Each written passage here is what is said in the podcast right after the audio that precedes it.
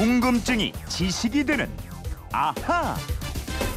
네, 세상의 모든 궁금증을 풀어드립니다. 궁금증이 지식이 되는 아하. 오늘은 서울 송파구 김대원님이 인터넷 게시판으로 주신 궁금증인데요.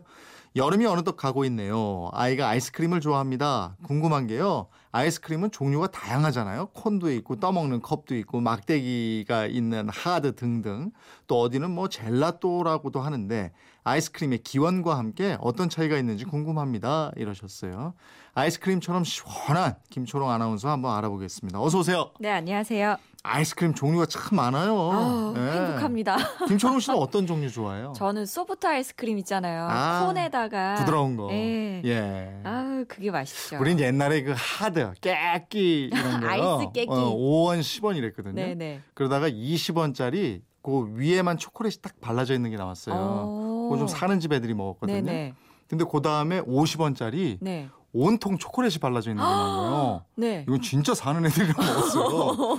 그러다가 100원짜리 네. 콘 형태 있죠. 네. 그게 나왔어. 아. 그 부 무슨 콘인데요. 네. 야 이거는 아, 진짜 부콘. 있어도 많이 있는 애들이 그거 먹는 애들 보면 되게 부러웠어요. 그거 한입 안 주드나요? 아우 뭐 저도 네. 우린 또 아 됐어 이러고 안 먹지. 제가 알기로는 이지영 국장님이 좀 사신 걸로 아는데 친구들 한 입 줬을 것 같은데. 아, 참.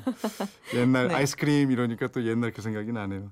아이스크림을 근데 언제부터 먹었는지 그 예. 기원에 대해서 우리가 한번 말씀드렸었잖아요. 아, 그렇습니다. 예. 동방 견묵록을 쓴 마르코 폴로가 중국 원나라를 갔다가 얼린 우유를 먹는 걸 보고 이탈리아에 소개해서 젤라또가 됐다 이런 설이 있고요. 음. 로마의 네로 황제가 만년설을 제치해서 과일을 함께 빙수를 먹은 것이 기원이 됐다는 얘기도 있고요.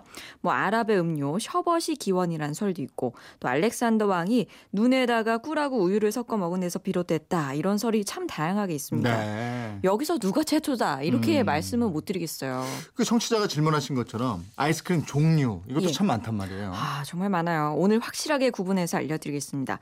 아이스크림은 성분에 의해서 나눌 수도 있고요. 형태에 따라서 구분할 수도 있는데요. 음. 우선 식품위생법상 성분에 따른 분류는 유지방이 있느냐, 있다면 얼마나 있느냐, 여기에 따라서 구분이 됩니다. 네. 유지방이라면은 우유에 담긴 지방 성분이 얼마나 들어 있느냐 네. 이걸 따진다는 거네요. 맞습니다.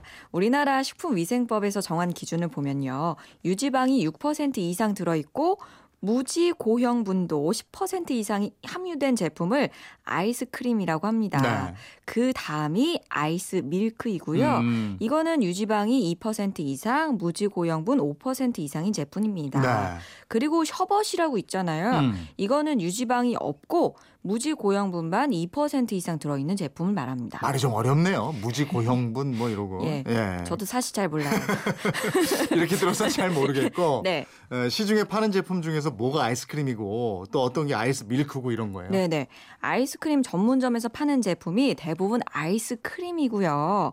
유지방이 많아서 부드럽고 가격도 높습니다. 네. 그리고 슈퍼에서 사 먹는 우리가 먹는 뭐 모모콘 네. 이런 거 대부분 아이스 밀크고요. 음. 유지방 함유량이 아이스크림보다는 낮습니다. 어, 그러니까 우리는 땡땡콘을 흔히 아이스크림이라고 생각하는데 네. 엄밀히 따지면 이거는 아이스 밀크가 되는 거고. 그렇습니다. 그럼 우리가 하드라고 하는 거 있잖아요. 땡땡바 뭐 이런 거. 이건 예. 뭐예요? 아, 나무 막대기에 꽂아놓은 딱딱한 것 흔히 하드라고 부르지요. 예, 예. 식품위생법상 성분으로 보면 빙과에 속합니다. 음. 이 빙과는 유지방과 무지 고형분이 전혀 없고요.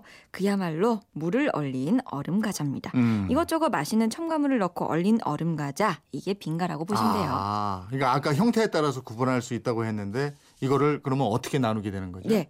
형태, 모양에 따른 분류는요. 원뿔형 과자에 담긴 게 아이스 콘이고요. 네. 나무 막대에 아이스크림이나 뭐 빙가를 얼려서 고정시킨 게 아이스 바. 음. 비닐 튜브에 넣은 빙가류도 있죠. 뭐 네. 쭈뭐 바 같은 어, 거. 시원하지. 예, 예. 예. 네. 이런 거 물고 다니면 좋아요. 그리고 과자로 아이스크림을 덮은 것을 샌드형이라 그래서 네. 붕어 모양도 있고요. 예, 맞아요. 와플 모양도 있고요. 음. 여기에 포함이 됩니다. 그렇게 나뉘는군요.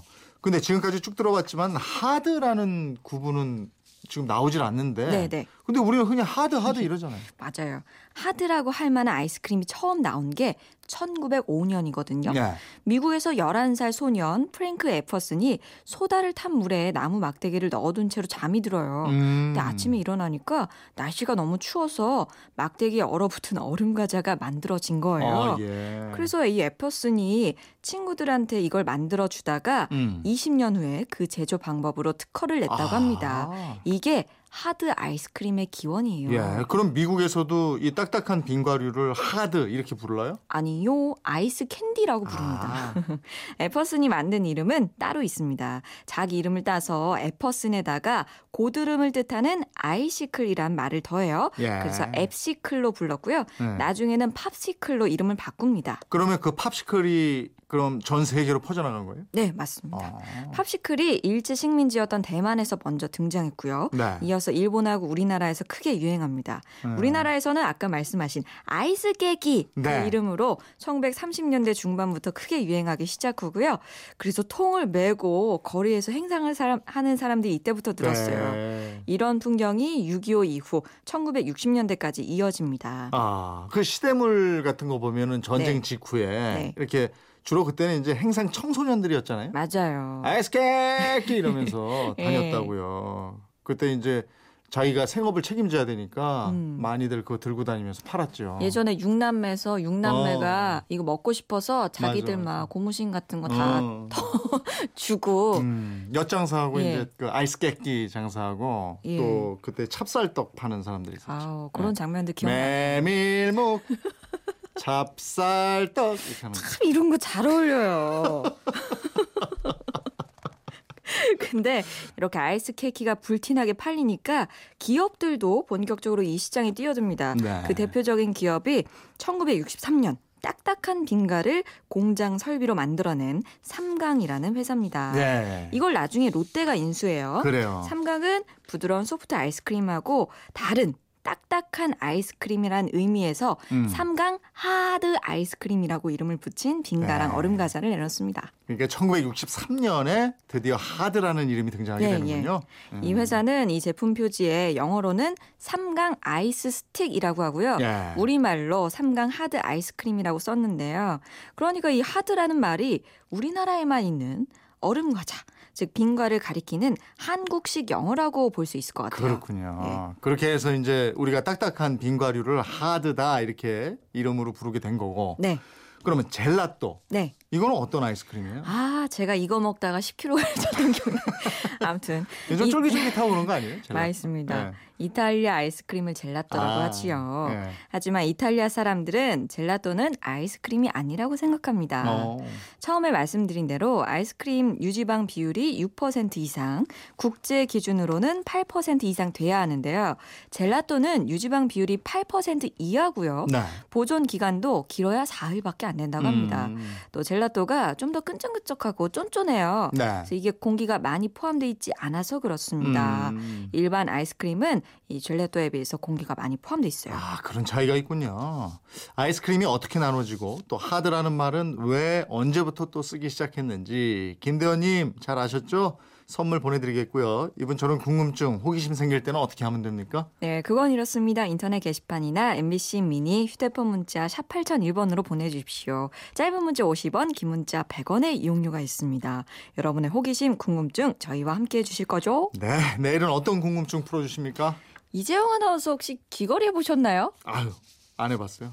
아, 왜 해보셨을 것 같은데. 아니 근데 그 얘기 들었어요. 예전에는 그 삼국시대 이럴 때는 그 저 귀족들이 예. 남자들이 귀걸이 하고 다녔다고. 맞아요. 예. 여자들보다 남자들이 더 맞아요, 화려하게 했다고 네, 네. 저는 사극에서 많이 봤는데요. 예. 이런 거에 대해서 어느 정도로 남자들이 귀걸이를 했는지 어. 또 여자들은 왜 피어싱을 막 하게 됐는지 네. 이거 알아보겠습니다. 예, 알겠습니다. 궁금증이 지식이 되는 아하 김초롱 아나운서였습니다. 고맙습니다. 고맙습니다.